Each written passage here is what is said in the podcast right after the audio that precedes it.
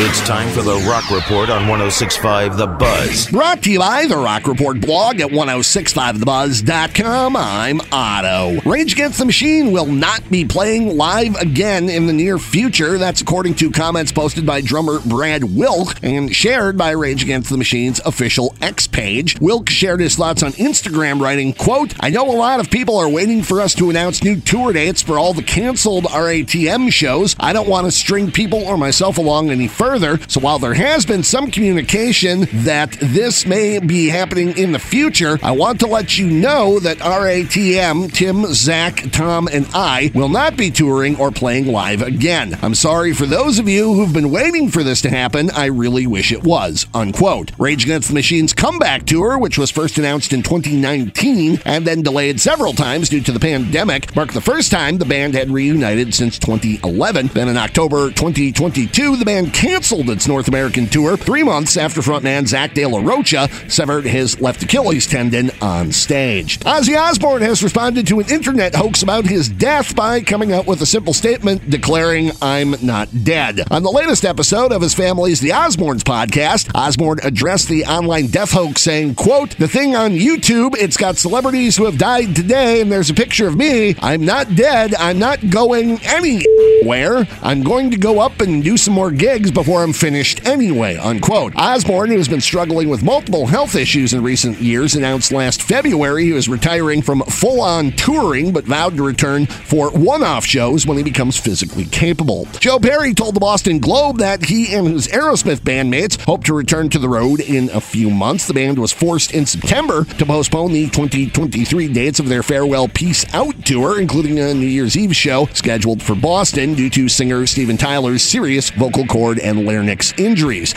Speaking with the Boston Globe, Perry said, quote, We're so bummed we missed our New Year's Eve show, but with any luck, we'll be back out late summer and fall of 24, and there's always next New Year's Eve. Stay tuned for that, unquote. No word on Tyler's recovery progress as of yet. And metal supergroup Down have begun working on their first new songs in nearly 10 years. In a recent post on Facebook, guitarist Pepper Keenan of Corrosion of Conformity and Kirk Windstein from Crowbar shared a photo of themselves at Down's rehearsal studio in Louisiana, captioned, quote, So we kinda wrote two Down songs today, unquote. Down, comprised of Pantera singer Phil Anselmo, drummer Jimmy Bower of I Hate God, and former Goat Goatwhore bassist Pat Bruders, along with Keenan and Windstein, have not released any new music since Down 4 Part 2, the EP, in May of 2014. And that is the Rock Report. For these stories and more, including audio, video, and links, go to the Rock Report blog, 1065thebuzz.com.